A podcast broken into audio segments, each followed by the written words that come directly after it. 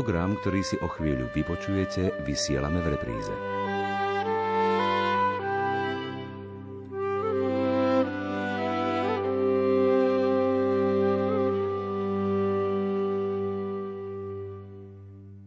Prajem vám požehnanú nedeľu, vážení poslucháči. Máme už 7. veľkonočnú nedeľu. Naozaj to veľkonočné obdobie musí mať svoj potrebný čas – aby sme si uvedomili hĺbku a bohatstvo veľkonočného tajomstva. Opäť sa mu budeme snažiť priblížiť v sile Božieho slova, ktoré nám bude vysvetľovať monsignor Marian Gavenda. Príjemné počúvanie vám želá Anna Brilová.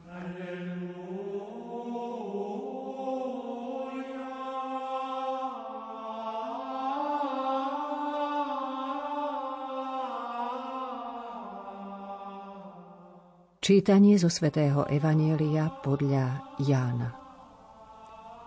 Ježiš pozdvihol oči k nebu a modlil sa.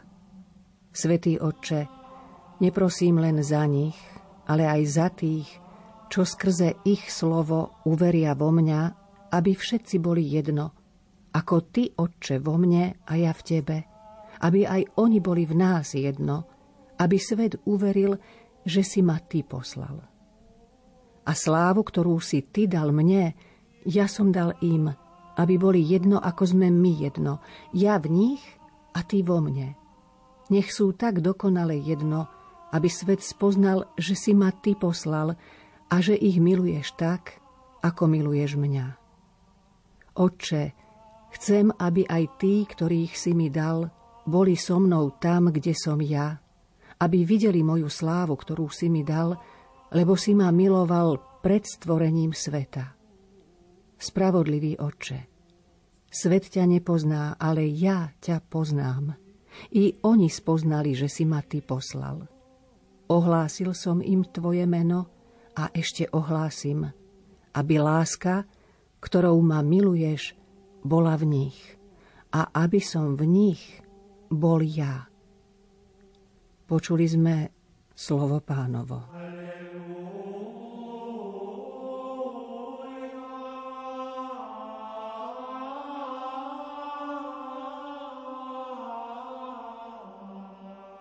Dnešné evanílium je vybrané z Ježišovej veľkňažskej modlitby, ktorú sa modlil pri poslednej večeri na Zelený štvrtok.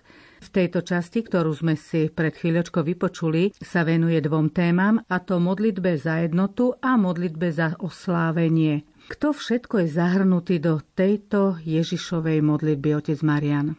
Ježiš sa modlí veľkňazskú modlitbu za stolom, okolo ktorého sú zhromaždení jeho učeníci. Modlí sa vyslovene za nich. Ich si mi dal, hovorí Otče, teda tých, ktorých má okolo seba. Oni už spoznali, že si ma ty poslal a zároveň už túto modlitbu rozširuje aj na tých, ktorí uveria skrze nich. Teda už tým pohľadom vidí celé dejiny cirkvy a môžeme povedať aj nás, zhromaždených aj v túto nedelu v chráme alebo okolo rozhlasového príjimača, keď počúvame toto evanílium, lebo to zjavenie Ježiša Krista a za Ježišovo zjavenie Otca, čo je poslanie učeníkov, vlastne stále prebieha. Stále je ohlasované a my, ktorí sme ho už rámcovo uverili, predsa len do tohto tajomstva neustále potrebujeme prenikať, pretože čím e, sa nám zdá bližšie, tým zároveň si uvedomujeme ho veľkosť a sa nám vzdialuje. Je to také neustále vzdialovanie, priťahovanie, ktoré tvorí vlastne tú dynamiku duchovného života. No a v tomto práve vidíme už to, čo my vo vyznaní viery nazývame spoločenstvo svetých. Verím v spoločenstvo svetých, že totiž tí, ktorí sú s Kristom zjednotení, a o tom je reč v prozbe za jednotu, tak vytvárajú jedno spoločenstvo a to nie je len nejaké vonkajšie zhromaždenie, ale spoločenstvo ako rodinu s hlbokými zväzkami. Tých, ktorí majú spoločnú Kristovú krv, sú pokrstení Ježiša Krista, v jeho meno a tí, ktorí sú teraz živí medzi sebou navzájom, tá komunikácia prostredníctvom Najsvetejšej Trojice na diálku, na blízku, komunikácia s tými, ktorí už tu na zemi E, povieme, že dávno zomreli, alebo pred stáročiami žili a my sa na nich obraciame, na svetcov napríklad, ako na teraz živých v Bohu a vytvárame takto živé spoločenstvo. Čiže táto modlitba vo večeradle sa niesla v tej dvojitej atmosfére veľmi hlbokého spoločenstva. Spoločenstvo učeníkov a to duchovné spoločenstvo, ktoré my nazývame spoločenstvo svetých. Spoločenstvo svetých, ktoré ste spomínali, čo pre nás môže znamenať? Prečo si ho uvedomujeme v našej viere? práve táto existencia spoločenstva svetých nie len nejakou pravdou viery, ktorú si občas pripomenieme, ale možno si neuvedomuje, aký veľký dosah môže mať pre praktický život že naozaj my v Bohu môžeme reálne a nielen nejak platonicky komunikovať s ľuďmi. Možno to spoznajú rodičia, teraz je to veľmi častý prípad, keď ich deti odídu či už na semester študovať do zahraničia alebo e, si privyrobiť, spoznať svet, že práve keď sa vzdialia, tak sa stanú duchovne bližšími vtedy objavia, že toto spoločenstvo funguje a veľmi konkrétne funguje, že napríklad myslia na seba, potom si zatelefonujú a povedia si práve na teba myslím. A to nie je len nejaká telepatia, ale to je kardiológia, teda hovorenie srdcom, ktoré je zjednotené s Božím srdcom. A to skutočne svedci poznali ako niečo veľmi, veľmi konkrétne. No a potom je to aj prežívanie cirkvi. Napríklad, eh, keď sme na Sv. Omši, je dôležité vždy si uvedomiť, že sme tam s celou cirkvou aj keď možno v týždni je len tam pár ľudí. E, mne sa osvojila taká prax v Devíne, kde naozaj v zime možno 5-6 ľudí v kostole pod nulou a ja si tak podosádzam do lavíc tých, ktorých tam vydám v nedelu. A to aj ľuďom poviem, teraz si tu pekne posadíme aj tých, ktorí nie sú na omši, ktorí nemôžu byť, alebo aj tých, ktorým sa nechce a slávime omšu spolu s nimi a za nich. A znova to nie je len nejaká fikcia na uľavenie si, že si ich tam človek v duchu predstaví, ale keďže ide o liturgické spoločenstvo, tak oni tam reálne sú, aj keď tam nesedia, ale tie milosti a tie modlitby a tá oslava Boha, ktorú kňaz vždy koná v mene veriacich, či už sedia v laviciach alebo sú niekde rozídení, tak funguje to a je to niečo veľmi povzbudivé. V Evangeliu sme počuli o jednote, ako môžu byť všetci jedno ako Boh Otec v Kristovi, a Kristus v Bohu, aby aj oni boli v nás jedno. Ako tomuto máme rozumieť? Tak táto veta zhrňa vlastne jednak tajemstvo Ježišovho poslania, ktorý prišiel medzi nás ľudí ako človek, stal sa človekom, aby nás spojil, umožnil nás spojiť sa s Bohom a vieme, že v testamente človek sa snaží tak zhrnúť všetko to najpodstatnejšie a vlastne táto veľkňazská modlitba je Ježišov testament, v ktorom zahrňa ešte raz zahustenie a formou veľmi vrúcnej prozby k Otcovi, ktorú šestkrát opakuje, to jeho meno zvoláva veľmi vrúcne, tu, kde si je tá podstata zahrnutá, aby všetci boli jedno, ale tu nejde o nejakú jednotu, aby církev nebola rozdelená, ako je teraz cez celé tisícročie, ani aby neboli nejaké praktické spory. Ale tu ide o tú oveľa hĺbšiu jednotu, totiž to je účasť na samotnom Božom živote. Láska už svojou povahou má tendenciu spájať, smeruje od jedného k druhému a zbližuje ľudí. Tak ako nenávisť rozdeluje a egoizmus, už patrí k nemu, či chce človek alebo nechce, kto je plný egoizmu, tak odpudzuje ľudí a nenávisť ešte viac, roz, vnáša rozbroje rozdelenia, tak je podstatou lásky spájať. No a tým, že Boh je podstatou láska, aj to zjavil som im tvoje meno, ako pán Ježiš hovorí v tejto modlitbe, čiže zjavil som im podstatu teba, oče, lebo meno v biblickom význame znamená aj podstatu a poslanie. No a podstatou Božieho mena je, že Boh je láska. Takže čo znamená tá jednota?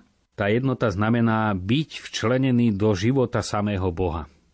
Čiže v tomto zmysle, aby boli jedno oče, ako ja v tebe a ty vo mne. Čiže takým spôsobom, aby boli jedno. Samozrejme, v Bohu nie sú nejaké frakcie a hádky, o takúto jednotu Ježišovi nešlo, ale o to by som povedal skôr zjednotenie než jednota. V Talenčine aj rozlišujú unione e unita. Unita je jednota, teda e, byť jednotný, nepohádaný a unione to je zjednotené, aby boli, možno by bolo lepšie aj preložiť, zjednotení so mnou v tebe a zase s tebou v nich, proste aby tu bolo to vnútorné zjednotenie. Inými slovami, zabývaný v Bohu. Byť zabývaný, privyknutý, žiť s Bohom a teda to znamená zjednotený.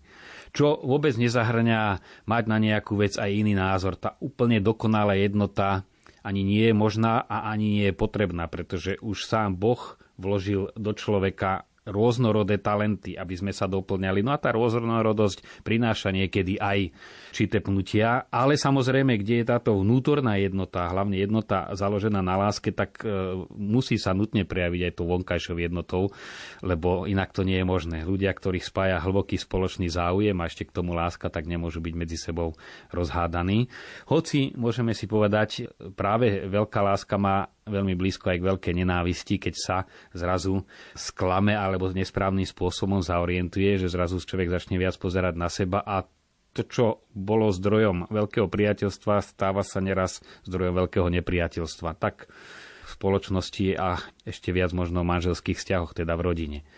Ježiš túto modlitbu za jednotu rozširuje od apoštolov aj na tých, ktorí v Neho uveria, teda do celej budúcnosti cirkvy. Apoštoli boli začlenení do Krista, teda do štýlu jeho života, už keď chodili s ním. Teda tá jednota sa vytvárala a už bola.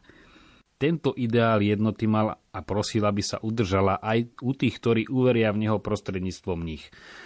Tu je, by som povedal, aj skrytý ten najhlbší zdroj, to žriedlo e, jednoty, ktorá neznamená, že my sa už za tých 2000 rokov trochu sme sa aj rozhádali, trochu sa ešte držíme, ale ona sa obnovuje stále znova zvnútra.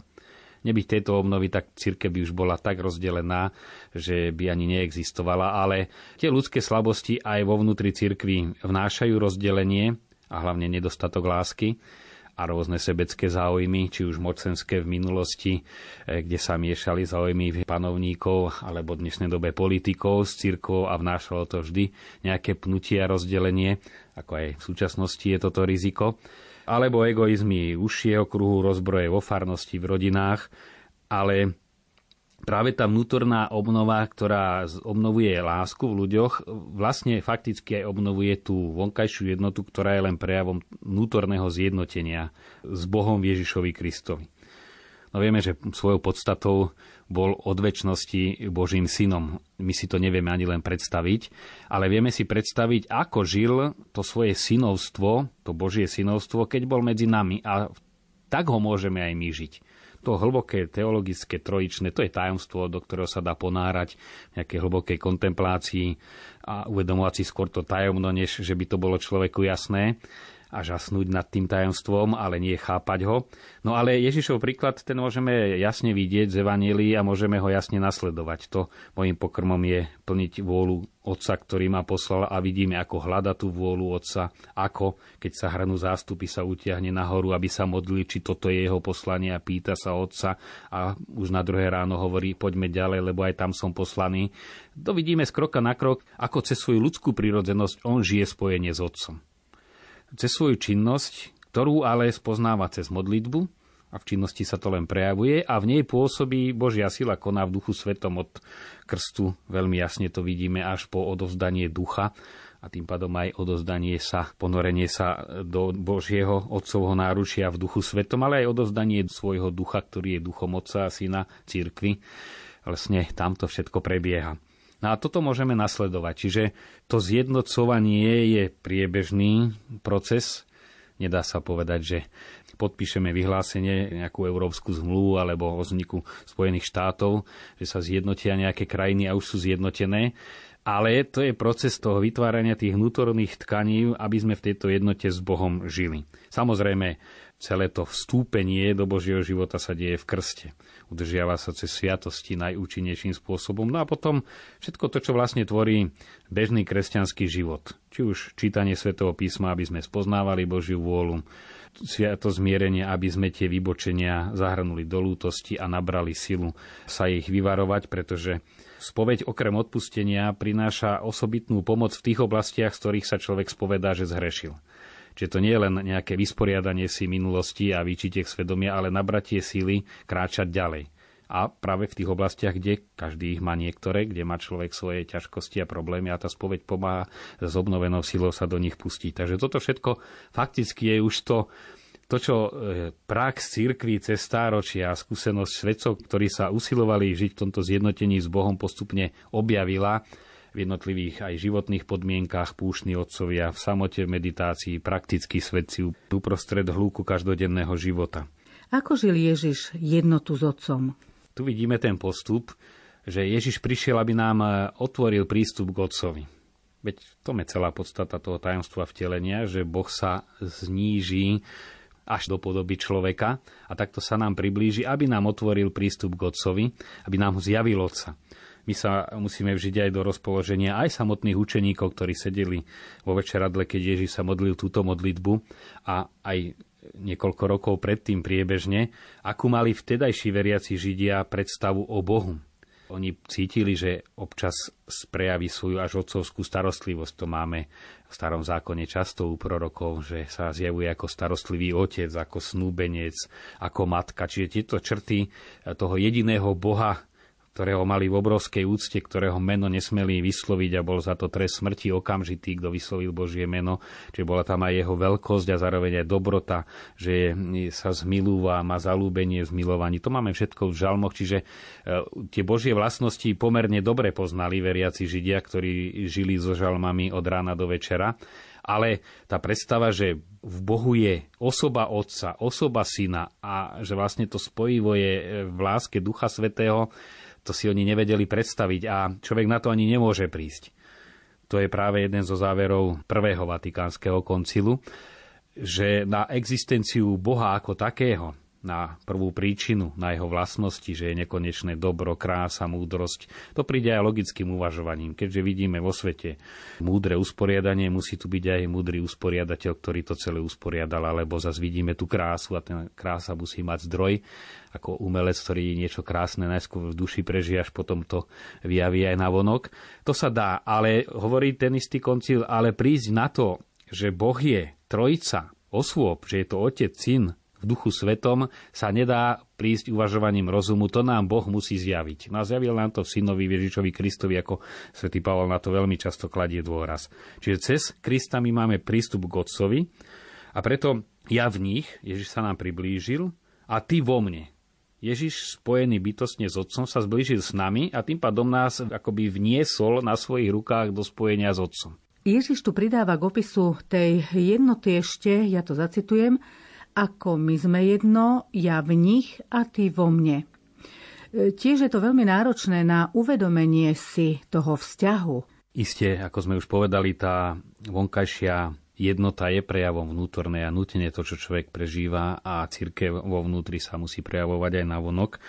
Takže tu si musíme seba kriticky uvedomiť, že nielen tie veľké rozpory, či už teologické alebo historické, sú prekážkou zjednotenia, ale ak to, prečo sa zjednocujeme, tá vnútorná spájajúca sila e, spočíva v našom zjednotení, v tom komúniu, napojení sa na život s Bohom a vo vedomom napojení sa, treba si povedať otázku do vlastných našich katolických radov a nie katolických vo všeobecnosti, ale aj na Slovensku, v našej farnosti, tam, kde sme, nakoľko my sami vôbec v tejto jednote s Bohom žijeme.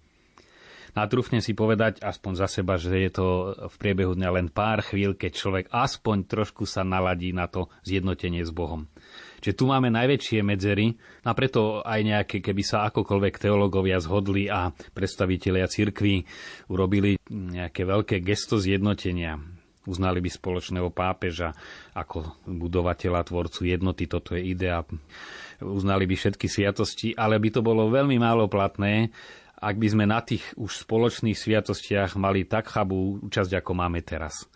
Čiže ten proces musí samozrejme ísť aj tou cestou, ako ide, teologický dialog, e, ekumenické stretnutie, ale samozrejme najviac sa musí posilňovať to privykanie si žiť v zjednotení s Bohom. Táto veľkňazská modlitba sa číta na rôznych ekumenických stretnutiach, čítala sa v týždni za jednotu kresťanov, ale aj na iných stretnutiach.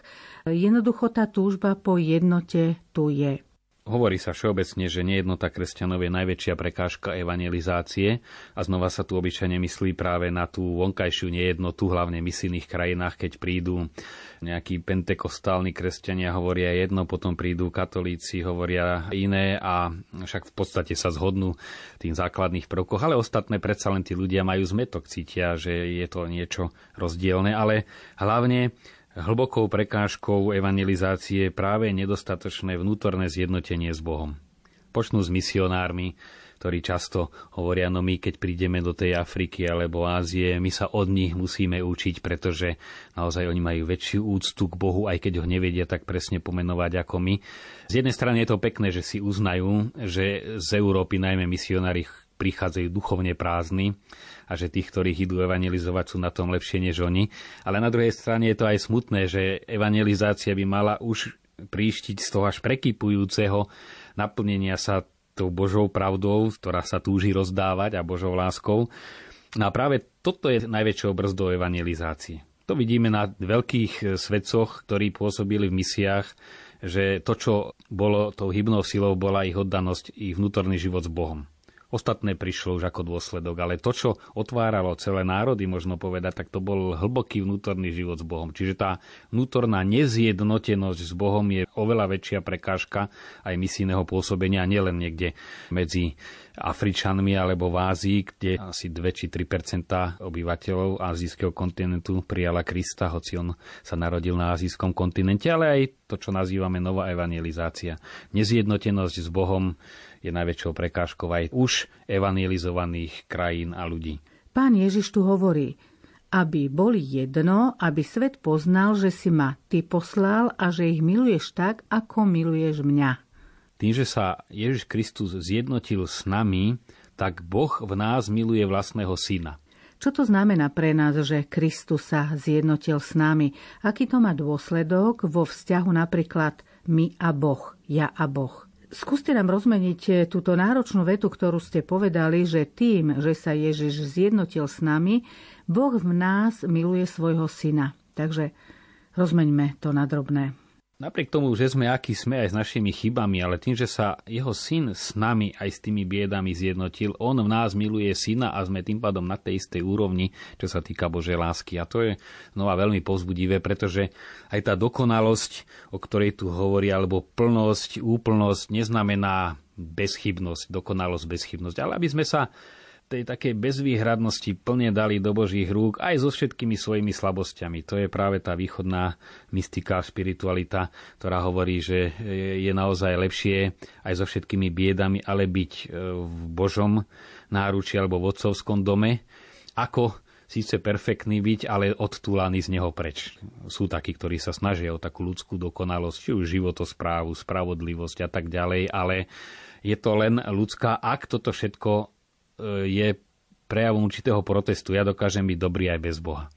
Niekedy je to forma hľadania, že ešte sa neprepracovali až k živému vzťahu s Bohom. Niekedy treba samozrejme priznať aj je to tým, že o Bohu im kresťania podali veľmi skreslené predstavy a oni si povedia, ja budem radšej dobrý tak, ako viem, ale Boha takto predstaveného radšej odmietam a musíme povedať, majú občas aj pravdu. No ale keď je to taká tá vzbúra, my dokážeme byť dobrí bez Boha, tak e, tá sa nedarí. Ja teraz obratím list trošku na odľahčenie, ak to vôbec odľahčenie bude. Žijeme v zjednotenej Európe a už ako si vytriezvievame z ideálov o zjednotenej Európe. Súvisí táto otázka s dnešným evaníliom? Tak je to možno provokačná otázka, totiž ten pohľad, ktorý nám ponúka viera alebo sväté písmo je oveľa hlbší. Ale myslím si, že práve tým, že sa veľa diskutuje teraz vôbec, aký zmysel má to zjednotenie sa e, viacerých krajín do Európskeho spoločenstva, vytvorenie eurozóny a tak ďalej, či už je to nainfikovaný zárodok rôznych napätí v blízkej budúcnosti alebo nie je, či má takáto jednota perspektívu. Tu by som sa zastavil pri zaujímavej úvahe, ktorú vypichol papežský kazateľ Raniero Cantalamessa, ktorý v knižke o tajomstve Turíc hovorí práve o rozdieloch medzi úsilím postaviť babylonskú väžu, ktorá skončila rozdelením sa do mnohých jazykov a Turícami, kde síce mnohými jazykmi, ale hovorili tú istú vec, čo je podstatný rozdiel. A došlo k porozumeniu, o čo tu vlastne ide. To, že človek sa potrebuje spájať s druhým, vyplýva jednak z jeho túžby po láske, a láska sa rozdáva a rozdáva sa aj po praktickej stránke, ale vyplýva to aj z toho, že je stvorený ako spoločenský tvor. Odjak živa človek je odkázaný na druhého, či už dieťa na rodiča nedokáže samo sa postarať po narodení, potom už postupne rody, kmene alebo postupne väčšie celky. Čím je tá daná kultúra vyspelejšia, tým je potrebná väčšia spolupráca. No a práve to vytváranie rôznych foriem spolupráce aj praktickej zodpovedá tej hlbokej túžbe človeka dosiahnuť aj tu v živote a na tomto svete čoraz viac. Inak to nie je možné. My naozaj si to už ani neuvedomujeme v našej civilizácii, na ktorú sme si veľmi rýchlo privykli ako na samozrejmosť. Napríklad, koľko ľudí bolo zapojené, len keď si predstavíme do veci, ktoré máme teraz pred sebou na stole. Napríklad tú štúdiu, mikrofón, tu máme elektriku, že sme tu mohli prísť. To je tak e, dômyselne a dokonale poprepájaná aktivita ľudí, že naozaj jednota prináša obdivuhodné veci. No aj naša kultúra, to dobré, čo nie je výsledkom obrovského zjednotenia rozmanitých úsilí, či už jednotlivých vedných odboroch, kde sa ľudia ponárali veľmi hĺbkovo ktorékoľvek oblasti medicíny, fyziky a tak ďalej, chémie, že vytvorili množstvo vynálezov, to sú, to sú milióny objavov, keď zoberieme len v medicíne jednotlivé choroby, lieky. Toto spájanie síl vytvorilo dnešnú kultúru a civilizáciu, ktorá v tomto smere je úžasná. No len tu, ako všade, vstupuje riziko hriechu že človek sa začne spájať nie, aby vytvoril civilizáciu, vďaka ktorej sa máme lepšie a môžeme prežívať plnší, hodnotnejší život. Viac ľudí môže na tejto planéte žiť a vyžiť a tie dobrá zeme vôbec používať, aby slúžili človeku, veď tu boli milióny rokov k dispozícii a človek o nich nevedel, až teraz ich objavujeme, ropu a tak ďalej a celý ten pohyb, ktorý uvádza ropa do pohybu, len v automobilizme, to všetko muselo prísť. No ale keď sa tu desi vsunie egoizmus, tak Človek spája druhých preto, aby viac slúžili jemu. To vidíme, či už rôznych despotov, v tých jednoduchších, kmeňových a iných zriadeniach, ktorí si slúži druhými a si ich podmaňuje. A tam už miesto spolupráce je nespravodlivosť, násilie, obmedzovanie slobody a tak ďalej, alebo tí veľkí despoti, ktorých sme zažili v minulom storočí, Hitler, Stalin, a iní, ktorí sa postavili na miesto Boha a tiež dômyselne použili všetky výdobytky civilizácie, ale aby umocňovali svoju moc, svoju slávu a tým pádom všetko to dobré, čo samo o sebe mohlo slúžiť človeku, sa obracalo proti nemu. No a teraz sme ešte v ďalšom vyššom kole, kde už sú to anonymné síly, povieme, či už túžba po bohatstve, ktorá, keď sa zahniezdí, tak už si slúži druhými aby získala čím väčší majetok. No a tu sme desi v jadre problému Európskej únie. Túžba po zjednotení je božská, lebo je od Boha, ale má slúžiť spoločnému rozvoju a dobru. Ako náhle tu prevládnu finančné záujmy, tak sa tu náša rozbuška, ktorá ničí to, čo sa vďaka jednote vytvorilo. A už to nezapája do služby človeka, ale proti nemu. Ako dopadne podľa vás Európska únia, keď sme už pri tom? Pretože nevidie tu ten Boží princíp pri zjednocovaní. Tá diskusia už od počiatku prebieha v dvoch líniách. Euroskeptici dávno hovoria, že to je babylonská väža, ktorá nutne skončí rozkladom a druhý zas e, eurooptimisti často citovali aj Jana Pavla II., ktorý bol za Európsku úniu, za zjednotenú Európu, čo sú napokon dve veci, Európska únia a myšlienka zjednotenej Európy. Ale vždy hovoril, a málo kedy ho citovali úplne, že a dal to v podmienečnom, veľmi výrazne podmienujúcom tvare, ak v Európskej únii prevládnu a budú na prvom mieste duchovné hodnoty, tak bude požehnaním, ak materiálne, tak bude prekliatím. Pamätáme si na prorocký výrok Jana Pavla II., keď povedal, buď bude Európa 3. tisícročia kresťanská, alebo nebude. Veľmi silné slova. To znamená, že to, čo ju mohlo spojiť, ju zničí. To žiadna je veľmi, veľmi silné tvrdenie. Nielen, že bude iná, ale nebude žiadna. No alebo to, čo povedal vo Viedni a potom sa to stalo aj motom stredoeurópskych katolických dní. Ježiš Kristus a dodal žijúci a pôsobiaci v cirkvi, je jediná nádej pre Európu. Ono to samo bude vyzrievať do toho bodu, že buď bude Kristus žijúci a pôsobiaci v cirkvi, a cez církev naplňajúci najhlbšiu túžbu človeka po Bohu a tým pádom Európa bude rozkvitať, alebo túto túžbu po Bohu, ktorá v človeku je, začnú naplňať nahrážky a hlavne materiálny blahobyt a tým pádom dojde rozkladu.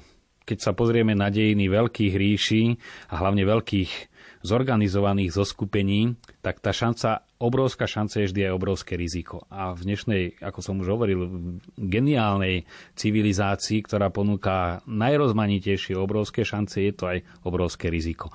Naozaj tu je ponuka Turíc. Čiže Turice sú východisko.